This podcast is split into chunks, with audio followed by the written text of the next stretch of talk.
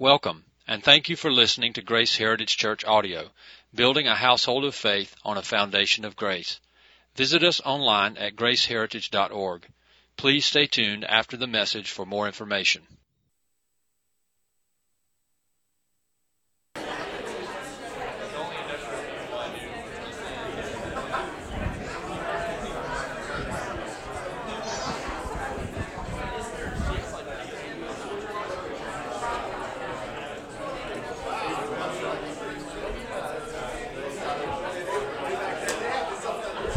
I get me. Appreciate you being in place. Heath, can you give me some mic? All right, we're really about to get started now. I'm talking to you.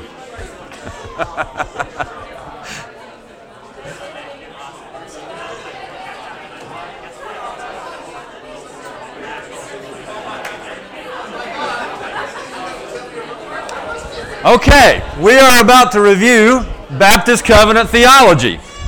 And um, you can stand there and or you can find the seat, but I'm going to talk about it anyway. All right? Um, so we've been we are in week 8 of an 8-week series, so some of you can breathe a sigh of relief that this is almost over. And me and my obnoxious insistence on starting on time will be uh, over with soon. Then you'll have to deal with someone else doing the same thing. Um, but uh, anyway, we're we're uh, near the end of this very last class, and um, I'm hoping that we can tie this up a little bit. We're looking at a specific uh, uh alternative to to uh, Baptist covenant theology today, and we're going to um, just do a little compare and critique of that. Let me just remind you, for those of you who may not have been here for the past seven weeks, uh, what this is about. Um, the, the diagram that we all know and love now, I'll show it to you again. But in essence, what we're, t- what we're looking at is a, uh, a way of thinking about the structure of the way God has revealed and put into, into action his plan of redemption. And we can see that, that the Bible itself teaches us to think in a framework like this that in, a, in essence that we have the old testament and the new testament and the new testament is a is an unfolding or an exposition of the new covenant and the old testament is an unfolding or exposition of the old covenant which is really a series of covenants that build up to the mosaic covenant. The, the, the new covenant which, which uh, we'll say is, is uh, sometimes theologically referred to as the covenant of grace, is, is implemented in the new covenant, and yet it is, um, it is progressively revealed even in the old covenant. So we have the, the structure here is of two covenants, two major covenants, you might say, or two major divisions, one being the old covenant, one being the new. The, they are separate covenants, and yet in the old covenant, the, the, the new covenant is being progressively revealed and pointed to. No one was ever saved by virtue of the old covenant, but the old covenant in itself pointed to salvation in Christ in the new covenant, pointed forward. And now that we are in the new covenant, we look back to what Christ has done to establish the new covenant. So that's kind of a, the gist of, of the overall framework that we're looking at. Lots of details there, which we have been unpacking. All right, let's ask the Lord to bless our time together and um, go to the Lord in prayer. Father in heaven, we, we do thank you for your goodness and mercy as it's reflected to us in these covenant promises.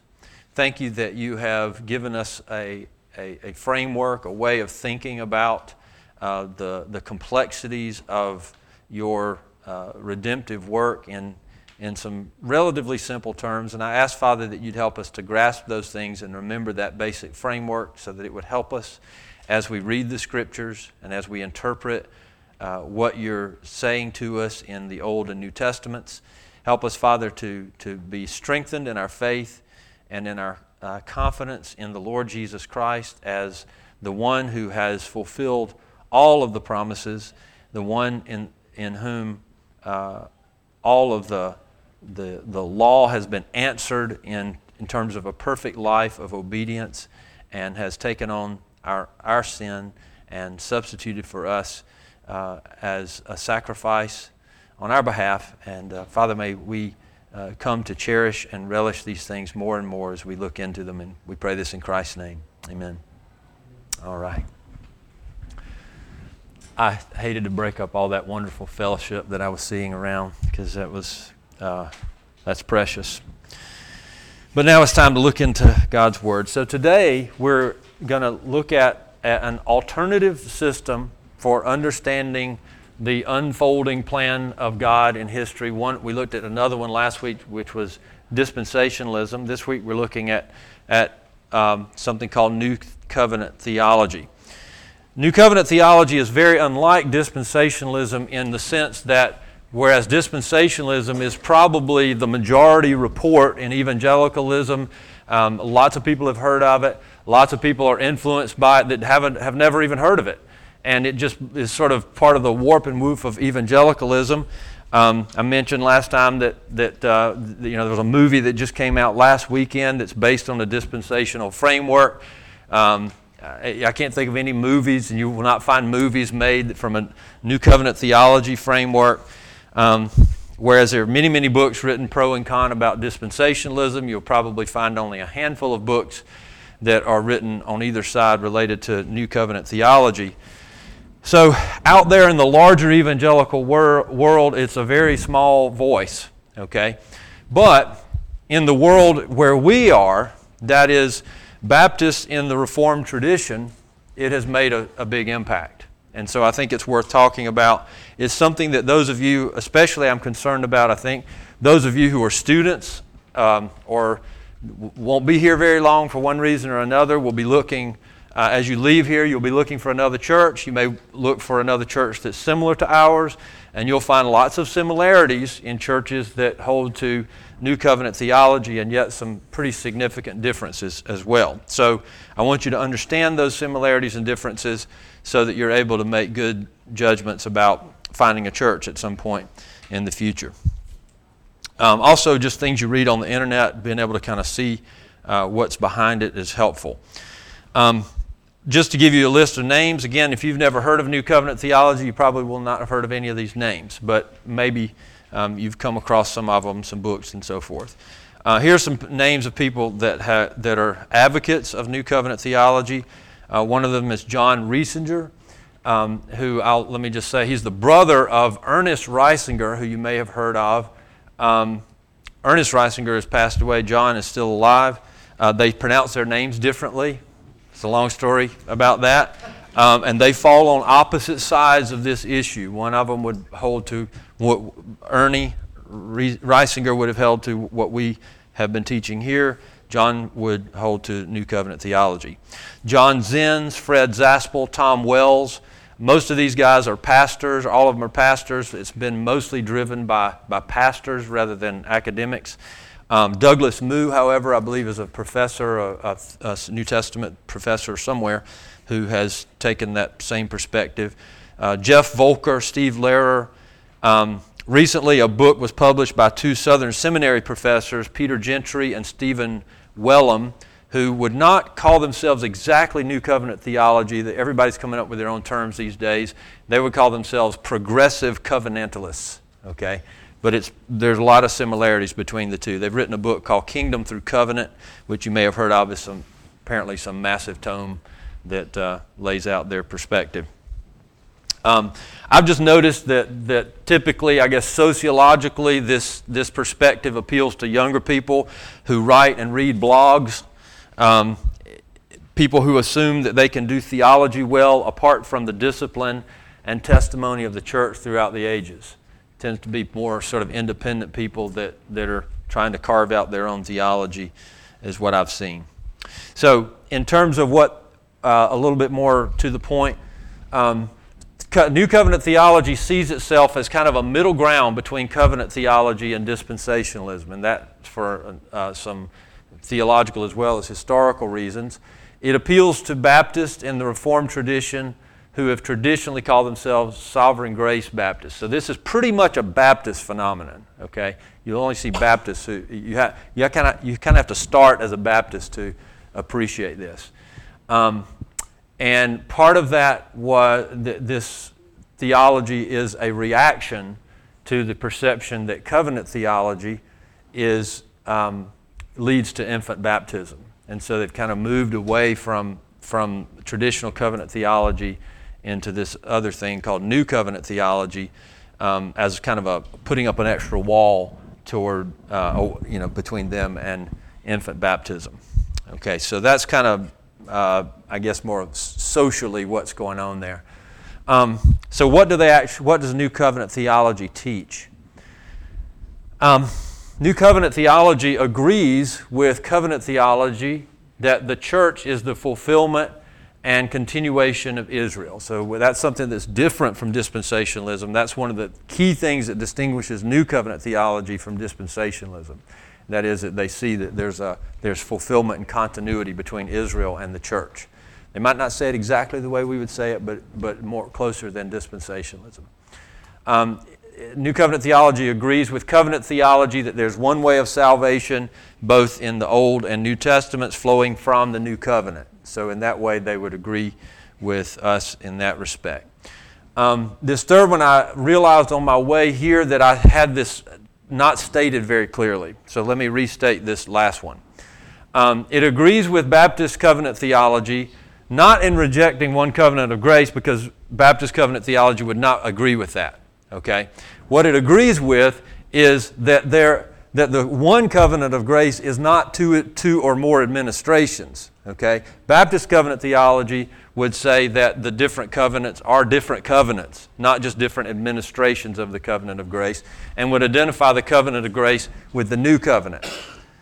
Okay, so we would agree, agree on that point that that the covenant of grace is not, not divided into administrations, old covenant administration and new covenant administration. We see the, the new covenant as the covenant of grace. The old covenant is a separate covenant that points to and reveals the new covenant coming. All right? Um, I think that New Covenant theology would pretty much agree with that perspective, except that they don't usually like the language of theological covenants like covenant of grace. They wouldn't want to use that term because you can't find that term in the Bible.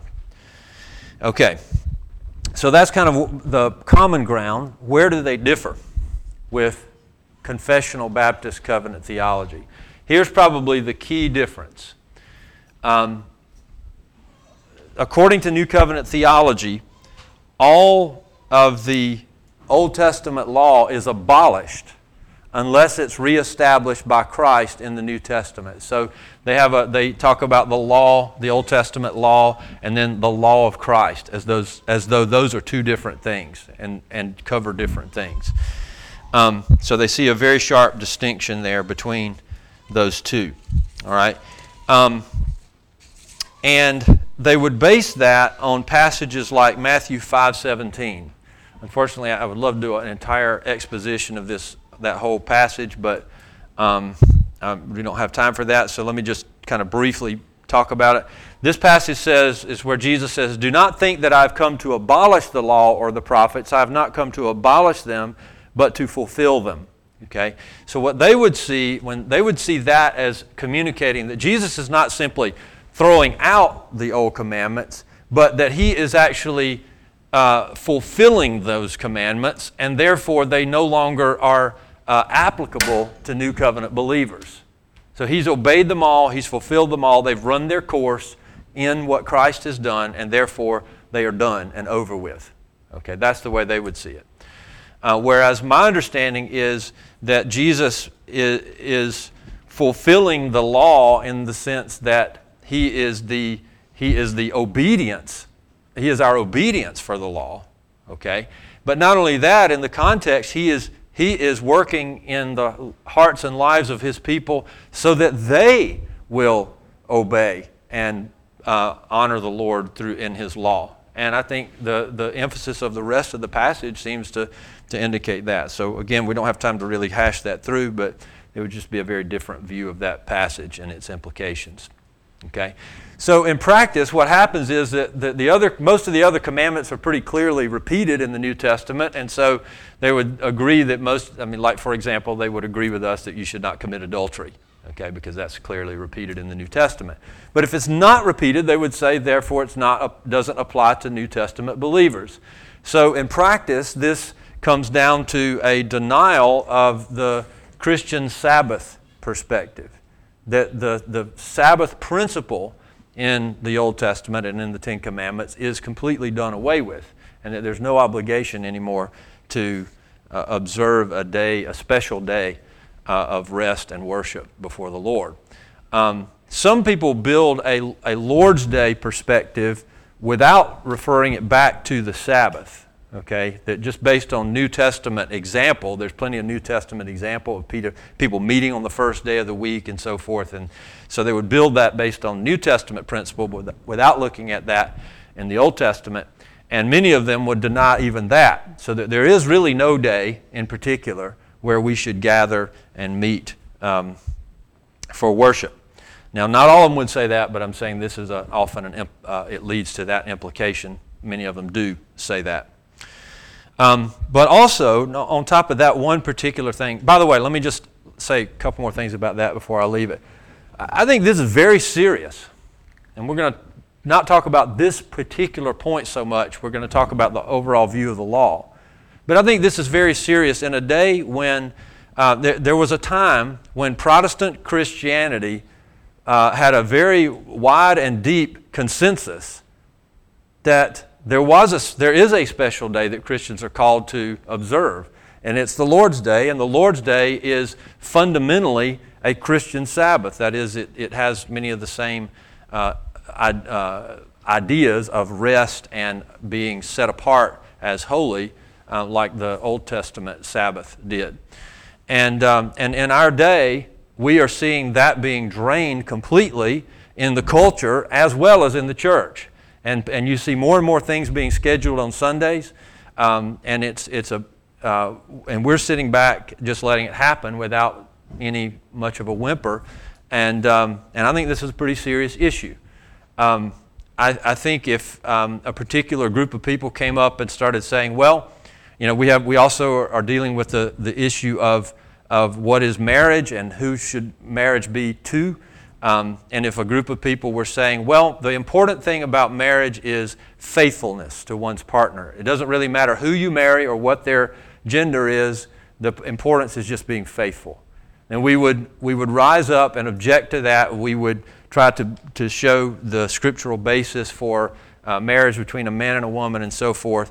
But what's happening is groups like New Covenant Theology are undermining the, the theological backbone to stand up to the culture when everybody is scheduling things on Sunday and trying to, to push us into their mold. We need the theological backbone to say no, that God has called us to a special observance he, is he has held out a blessing in this day. And we need the backbone theologically and in our convictions to, to hold out against what the culture is doing, and even in many cases, the church. So, so I do see this as a serious issue. Unfortunately, we're not going to have time to get into that at all, which is why I have this uh, uh, incredibly dense uh, two page outline for you. If you've never heard of this or thought about this, I've handed out this outline so that you can read through that and kind of get an idea of what, what we're talking about in terms of the, the, the Christian Sabbath perspective. And I'd be glad to talk about that. And we probably need to be um, teaching on that sometime and unpacking that some and dealing with questions and all. So, but it can't be done today. All right? So let's go on let me just say one other thing. It's not simply the Lord's Day that is impacted, it's lots of other helpful instruction in the Old Testament that comes into question. Because if it's not repeated in the New, then according to New Covenant theology, it doesn't apply. Therefore, uh, things like if we ask ourselves, okay, should, is it okay to spank our children? That's another thing that the culture is telling us uh, loud and clear that it's not okay. New Testament doesn't say anything about that. So what do we do? If, can we use the Old Testament to teach us what we should do or not? It's not repeated. Okay, so if that's the if that's the correct way of thinking about God's law, then we're left without guidance in that. Um, is it morally acceptable to marry your first cousin? Or maybe your aunt or your uncle?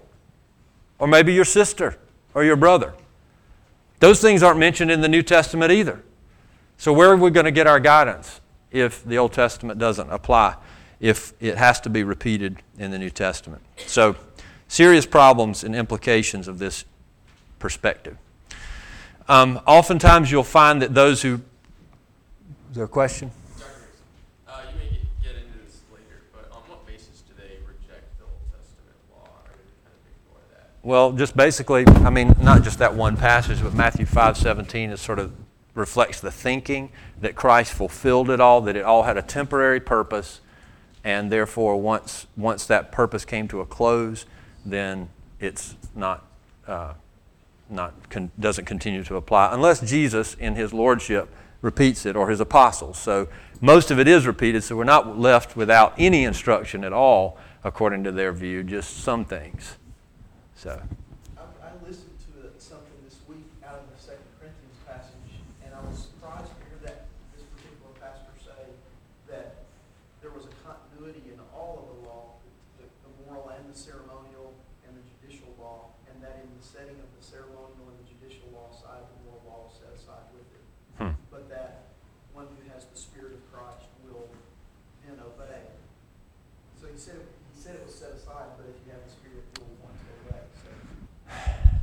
Yeah. It is. It is an odd approach. Um, and we probably need a whole other class on this because there's so many things that, to say about that that I've, I've been frustrated as I've prepared saying, I got to talk about this, but no, there's no time. Anyway, so I better move on. Um, sometimes we also see those who, who, who take this perspective, denying the covenant of works, which we talked about early on here, and I hopefully made a good biblical case for that and, and also de- sometimes deny that Christ's life of obedience is imputed to us as obedience, as righteousness. Um, and there are some logical tie ins for why that comes about from New Covenant theology perspective. Okay? Um, so I, I, did think, though, of uh, one movie that, you, that maybe could be made related to New Covenant theology. I'm not sure if you could see that, but. Uh, Anyway, that's the old uh, Ten Commandments. I struck it out put a nine. You might not be able to see it very well, but anyway. Um, so the Nine Commandments would be the movie that New Covenant theology would make. Um, all right. So um, let me see now. Uh, yeah. So I'm going to get off of that one because that was just silly. But um, so so, the next thing I want to talk about is how Baptist covenant theology sheds light on some of these issues, and particularly the issue of the law. So, we're just going to look at that one issue. There are lots of smaller things I think that, that are different about New Covenant theology, but this is the big one. So, uh, there is a certain logic to, oh, to New Covenant theology. After all, the Old Covenant did put in place some special laws for special purposes, temporary purposes. There were laws put into place, as we saw, to preserve the line of Abraham. Isn't that right? Because God made a covenant with Abraham that his offspring would uh, serve as a blessing to the nations. And we know that that offspring is the Lord Jesus Christ. And so uh, we don't want to. Um, we don't want to to continue to observe those things that God intended to be temporary. Scripture calls those things slavery. And, uh, and you know, if, if you ever, I, I, was talking about reading in Numbers in my devotions the other day. You, when you get to, as you're reading through the Bible and you get into like Leviticus and Numbers and you're kind of bogging down into all this stuff about the sacrificial system, and if you've got a spot in your fabric that you have to tear it out, and if there's a spot on your wall, anyways, all this stuff. And, and, um, and it's just really hard to read through, isn't it? I mean, to be honest, it is. Okay? Well, it's not, think, if it's hard to read through, can you imagine living under it? They didn't just have to read it and go, hmm, boy, it was tough living back then. Um, you know, they had to live through that. They had to live with all those rules and regulations. And so, and, and the New Testament frankly says they couldn't live with it, and neither can we, and it's slavery. Okay? Now, God had a purpose for it because think about how much that set them apart from the other nations, right? I mean, the other nations would have to really want to be among God's people in order to uh, adopt all of that as part of their uh, lifestyle. So it really put a wall of separation between them and the nations around them, and that was part of God's intention. He, he set them apart from the other nations through that, and because of that, we have a Savior. So God knew what He was doing. So the Old Covenant also demonstrated that the people of God could not obey the law in themselves. They couldn't obey the extra special laws, but they couldn't even obey the more basic laws that were already in place.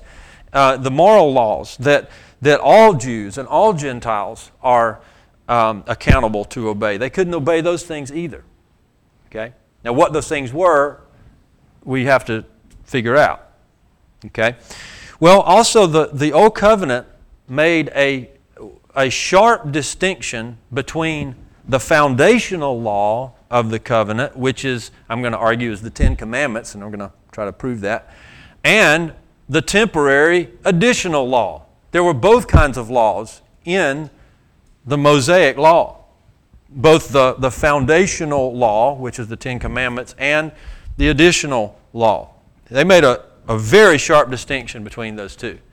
And it's amazing to me that people don't see that in, in developing their theology of the law. Because think about this. Think about the way the Ten Commandments were presented. And Paul, he, he just, John and Paul, I'm going to have to pay you big, big money for the way you've set up my class the last two weeks. But um, so, so the Ten Commandments, think, what's that? Okay, good, good. All right. So think about the way the Ten Commandments were, were or was, think of it as a, a unit, was presented to the people. God spoke the Ten Commandments audibly, made the people fear. They didn't want to hear it, uh, it, was, it scared them. Um, so the Ten Commandments were spoken audibly by God. The other commandments were not spoken audibly by God. But second of all, the Ten Commandments were written directly by the finger of God. The others were not written that way. Okay? And also, what was it written on? Tablets of stone. The other law was not written on stone. Now, think about that for a second. You know, we say, um, you know, i was planning to do such and such this weekend, but it's not set in stone. If it is set in stone, that means what? It can't be changed, right? It means it's permanent. And if you were presented with a, a, a body of law, and you say, well, here's part A on, on stone, and here's the rest of it. Here's some parchments for you. Wouldn't you kind of get the idea that there's something different about those 10 laws that were chiseled out on stone and the rest of it? I mean, you know, we've looked at lots of ways that God communicated, like Paul, Paul was talking about through the, God's, uh, the veil that Moses wore and how God communicated something through those circumstances. We also saw, have looked at multiple times, how God communicated something very, very crucial to our, our understanding of the covenants through Ishmael and Isaac, the circumstances of Abraham's life. If we can't see that God is communicating something here, wow, boy, this is so clear. This is something permanent. The Ten Commandments is something never to be changed, it's unalterable. And, and the other stuff is important, but it's not written on stone. This is written on stone. And not only that, it's put into the ark of the covenant for special keeping, and it is near and dear to God's heart because the ark of the covenant represents His presence and His holiness in a way that, that the other commandments that don't because they, they, don't, they don't go in there. Okay? So the, the presentation of the Ten Commandments sharply distinguishes it from the other commandments, the temporary additional law. And if you would, well, don't turn with me for, just for the sake of time. We're going to look at two big passages later. But um, I've referred to this one before. Exodus 34 27, it says, The Lord said to Moses, This is, by the way, the second time that they were written, you know, after they were broken. Uh, write these words, for in accordance with these words I have made a covenant with you and with Israel. And then he says, and he wrote the, on the tablets the words of the covenant, the Ten Commandments. So this tells us that the Ten Commandments, he calls them the covenant. Now, obviously, that wasn't the whole thing, but that was the essence of it, was the Ten Commandments. That was the foundation. All the other stuff was sort of like the superstructure built on top of that. But the Ten Commandments were the foundational law of the, of the Old Covenant. Some of it was temporary, but this was not temporary, it was foundational. Um, so we also have seen that there were temporary aspects to the law, and those were fulfilled. Their purpose was fulfilled in Christ. They, and they expired when the offspring came. There was no need to wall off a, a physical, uh, genealogically defined people once the offspring had come. That purpose was fulfilled. There was no need to um, set up a, a, a clear, um, I guess, a, a kind of a, a, wall of protection for God's people to maintain their existence. And, and God had already demonstrated through the Old Covenant that the, the people were unable through that to find any kind of righteousness before God. He never intended it to be that way, but He intended it to teach them that they couldn't do that. So all those things were fulfilled and expired. These temporary parts of the law are generally recognized as what we call ceremonial and civil laws. But the moral law, which is reflected in the, in the Ten Commandments, remains. It is permanent. So, and some people say, you know, they expect that if you have this concept of different types of law, civil or moral, civil, and ceremonial, that you ought to be able to turn to your Bible and see it color coded in three different colors and, you know, oh, this one's this and this one's this. It's not that way. But we're talking about a concept of different categories rather than you easily being able to tell which one's which and all that. You, I think you ultimately can for the most part, but it takes sometimes takes some work. So then let's, let's go specifically to now what the new covenant says about the believer's view or relationship to the law. Okay, because we talked about the new covenant, remember, and one of the things it says is Hebrews 8:10. I have it right up here. It says, "For this is the covenant that I will make with the house of Israel after those days, declares the Lord. I will put my laws into their minds and write them on their hearts, and I will be their God, and they shall be my people. So, um, first of all, it, tells us that this is not a move away from the law. The new covenant is not a move away from law. Law is a good thing, and that's said over and over in, in Scripture. Paul says the law is holy, righteous, and good. Um, so, what laws does this refer to, first of all? What are we to think of when we think of the verb the verbs putting and writing? What would that bring to our minds? Okay, it's already established. Um, and specifically, that there's, a, there's another law, right? What law, would, what law was put somewhere and written somewhere? The Ten Commandments that was written by the finger of God and it was put into the Ark of the Covenant, right? So, so they would have heard those kinds of words and, and, the, and the picture being painted for them. Oh, he's talking about the Ten Commandments here. Okay, now let me say quickly that the Ten Commandments is not an exhaustive exposition of all of God's moral law, but it is a summary, a brief summary of God's moral law. So, so we can see that, um, that this law, which is um, apparently the same laws that were in effect in Jeremiah, where he's quoting, he's not saying, Well, I'll make up some new laws and put them into your hearts. I'm going to put the laws that you already know, that are already revealed to you, into your hearts and into your minds, the very ones that you could not obey before, that you re- refused to obey, that you rebelled against. I'm going to put those in your minds and in your hearts so that you love them. So that's the new covenant's perspective on the law. is that you love God's law. You want to obey God's law. And what law is it? It's the same foundational law that was already in place in Jeremiah when this was written. Because this is a quote from Jeremiah 31. All right? So, the second thing I want us to look at is we talked last week about biblical principles of interpretation. And what we said was that the proper method of interpretation of the scriptures is taught by revelation to us, just as the, the doctrine of the Trinity is taught to us by revelation. In other words, we can't, in our own wisdom, come up with all the proper methods of interpreting Scripture.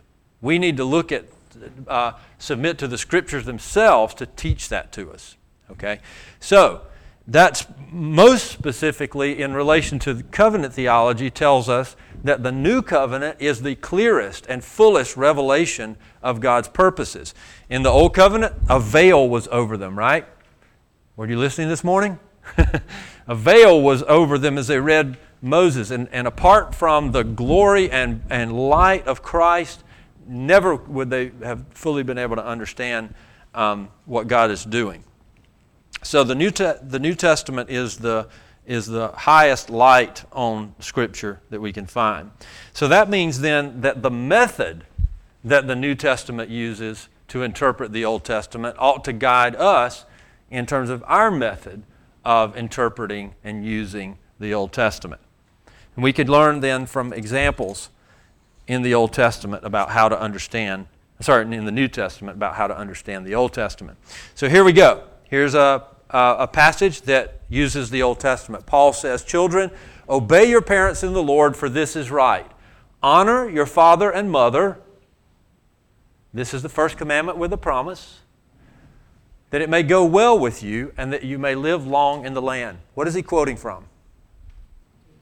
Ten Commandments. Specifically, he says, uh, and he, he recognizes I'm not just quoting from some, I'm not just pulling some arbitrary verse out of the Old Testament. I am drawing on a particular uh, document or a particular subset. He recognizes that because he says this is the first commandment with a promise. Well, it's not necessarily the first commandment with a promise in the whole Bible, but it's the first one within that body of law, which is the Ten Commandments. And he's saying, I'm, I'm going, and, he, oh, and also, he's also not saying, I'm telling you this on my own authority. He could tell this, uh, tell this to us on his own authority as an apostle, but he's not. He is supporting his teaching with the authority of the Old Testament. Specifically, he is assuming the authority not just of that commandment, but of the, the body, the collection of commandments from which he is quoting he is assuming that the Ten Commandments are authoritative for New Testament Christians.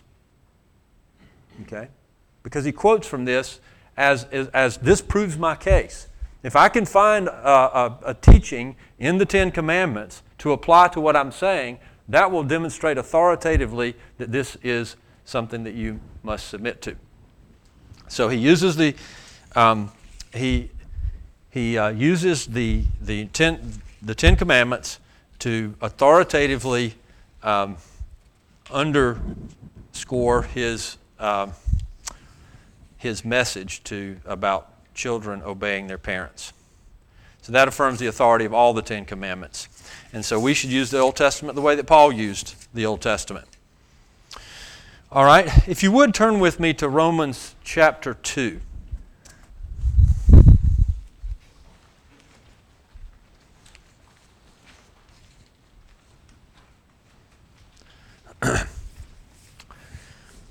Romans chapter 2 teaches us an important perspective on the, the availability and the use of the law to both Jew and Gentile. So let's look specifically at the passages I've got uh, up here on the slide, and we'll kind of draw our stuff mostly from there. It says, For all who sin without the law will also perish without the law, and all who sinned under the law will be judged by the law. For it is not the hearers of the law who are righteous before God, but the doers of the law will be justified. For when Gentiles who do not have the law by nature do what the law requires, they are a law to themselves, even though they do not have the law. Notice that when he's talking about law here, it's always the law. It's the same law being referred to. The Jews have it, the Gentiles don't have it. Okay? That's the difference. The Jews have it, the Gentiles no, don't. And yet, he's saying that in a sense, the Gentiles do have it. Okay? They don't have it. What is it that's different? Well, the Jews have it written down. The Gentiles don't have it written down. But what they show is by, by when they are doing those things, they show that by nature, in their own consciences, that the law is, the, the work of the law is written there so that they know whether they're doing right or wrong. Gentiles know that. Okay? So then it goes on. He says in verse 21 You then who teach others. And by the way, this I want to ask the question up front. What law is he talking about? Okay? This can help us. Verse 21 You then who teach others, you Jews, do you not teach yourself? While you preach against stealing, do you steal? You who say that one must not commit adultery, do you commit adultery? You who abhor idols, do you rob temples? What is he referring to there? Isn't he referring to the Ten Commandments? He mentions three types of sins there, and every one of them are violations of the Ten Commandments, very explicitly. So he's saying, You, you teach others the law, you have the law, and yet you don't obey it. The, the, gen, the Gentiles don't have the law, but they do it anyway. Not always, and they're condemned for it, but the fact that they do it some indicates that they know it, that they're, they're, uh, they're accountable to the law. And it's the same law that he's referring to here. It's the Ten Commandments. Or when I say it's the Ten Commandments, I mean it's the law summarized by the Ten Commandments. Okay?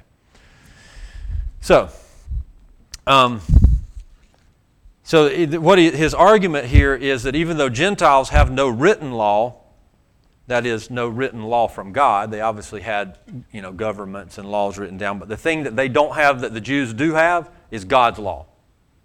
Okay, they have no written law, but they're condemned because they have the law written in their consciences and they disobey it. Um, also, if you look down in verse 26, it says, So if a man who is uncircumcised keeps the precepts of the law, will not his uncircumcision be regarded as circumcision? And this is a, a, another helpful insight because he's saying, okay, if you don't, if you're not circumcised but you keep the law, wait a minute, I thought circumcision was a law. So how could he be talking about that? Well, he must be talking about something different from circumcision then. If he says if you're uncircumcised but you keep the law, but the circumcision and lots of other things like that, all those ceremonies and things, those were not the kind of law he's talking about. He's talking about this fundamental, foundational moral law that is written in the consciences of Gentiles. So if a man who's uncircumcised keeps the precepts of the moral law as um, summarized in the Ten Commandments, will not his uncircumcision be regarded as circumcision? Of course, we know that no one can do that perfectly. So that, that would never ultimately happen. Um, so the conclusion of the passage is that Jews and Gentiles have substantially the same law. The additional laws of the Jews, and you could think of as kind of like window dressing in a sense, on the fundamental bedrock law of the Ten Commandments, to which both Jews and Gentiles are accountable according to this perspective in Romans 2. All right? Now, there's also a couple of theological issues here, too. That is, that Jesus himself must have lived under substantially the same law that we do, or else how could his obedience count for us? You see, if Jesus had an entirely different set of laws that he obeyed, how could he be a substitute for us? How could he be the one who took on our sin if our sins are about different laws than the ones that he was submitted to under the old covenant? How could he um, overcome temptation for a different set of sins? And how can we confidently pray to him and say, I know that you're a, uh, a faithful high priest because you've been tempted in every way just as we are. Wait, how could that happen if Jesus was tempted by a different set of laws than the ones we're tempted by? So it begins to undermine, and like Paul was saying, these, these, sometimes these little things that you're trying to slice nicely theologically, they begin to affect the gospel. And here we see this begins to affect the gospel. Now, thankfully, the people that believe this, by and large, would not go there. They, they're not going to, they're, they're too much biblicist to go there. But logically, this is where it can lead. And so we need to be careful about stepping on a path that leads logically to things that do impact the gospel. So, for both Jew and Gentile, the law cannot save, but it can only condemn. Its only role in salvation is to bar the door to everything but salvation in Christ. But it does continue to have a role in the life of a believer as Hebrews 8:10 teaches us. It shows us the way. It shows us how to please God. When we think of the law as a, as a way of salvation and, and the fact that it condemns, in a sense, we, we hate that. We don't want to be condemned. We don't want to be, uh, uh, um, yeah, we just don't want to be condemned. We don't want to see that or experience that. And yet, and we certainly don't want to be drawn to law keeping as a way of salvation. So there, there are lots of negative statements about the law in Scripture because of that role.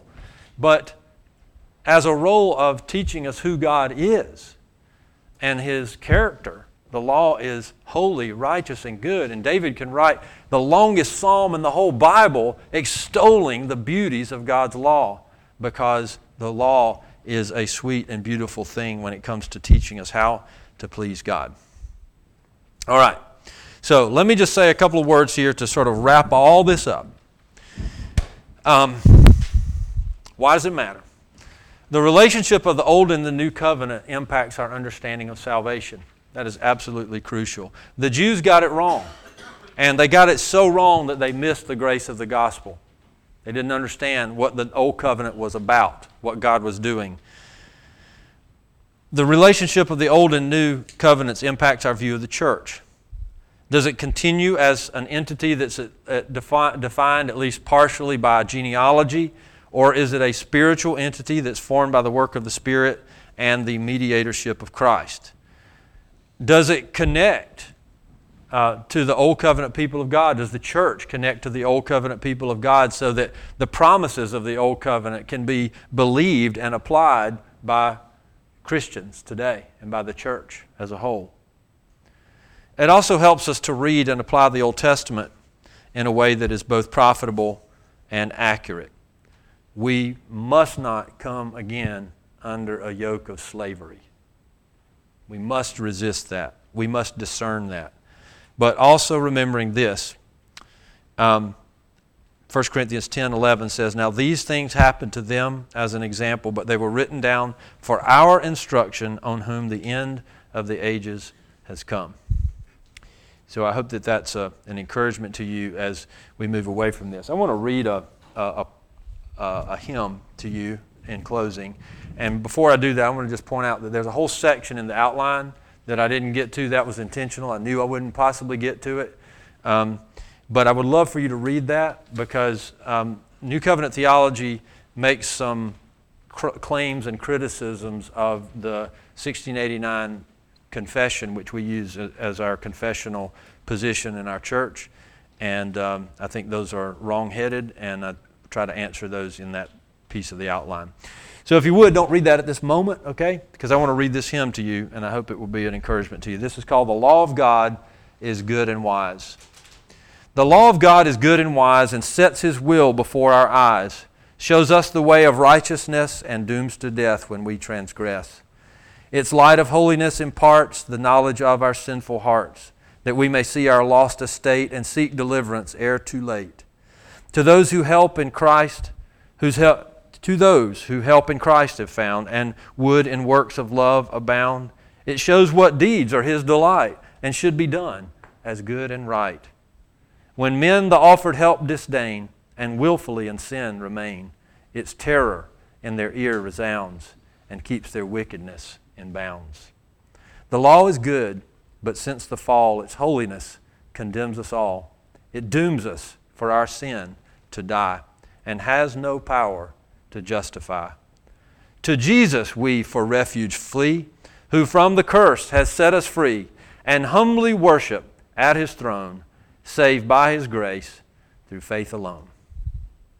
So may the Lord bless our study of this. We're done.